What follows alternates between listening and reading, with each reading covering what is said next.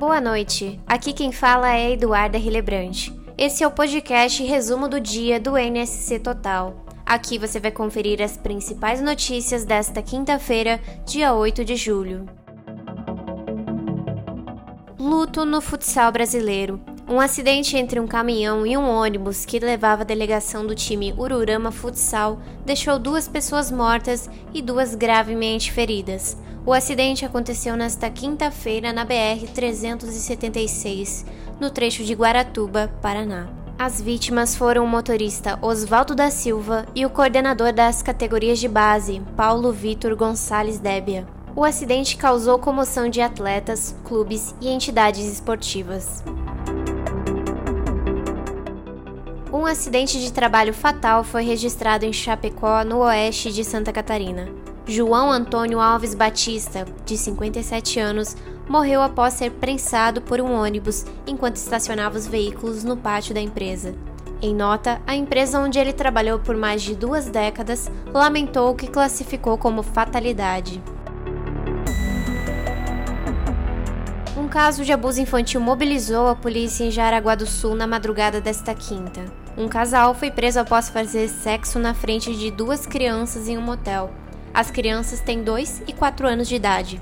O casal estava sob efeito de drogas e admitiu o crime. Uma das crianças teria ingerido a droga e passou mal, e o caso foi descoberto porque o corpo de bombeiros foi acionado para prestar atendimento.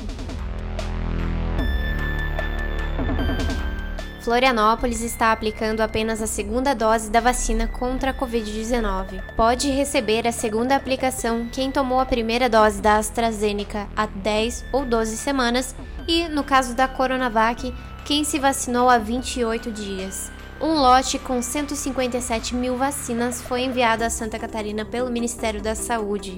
Quando essas doses chegarem, a previsão é de que a capital retome a aplicação da primeira dose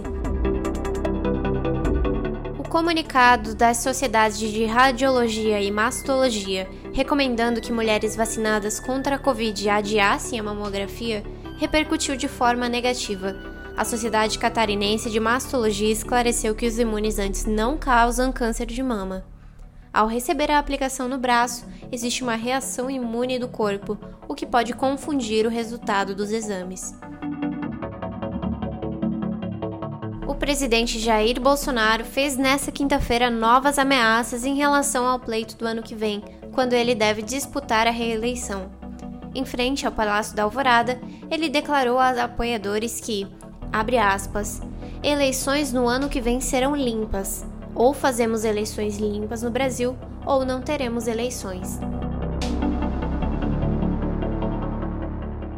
O podcast Resumo do Dia do NSC Total está disponível nas principais plataformas de áudio e no YouTube. Mais informações você confere nos links que estão aqui na descrição e no nosso portal. Até mais!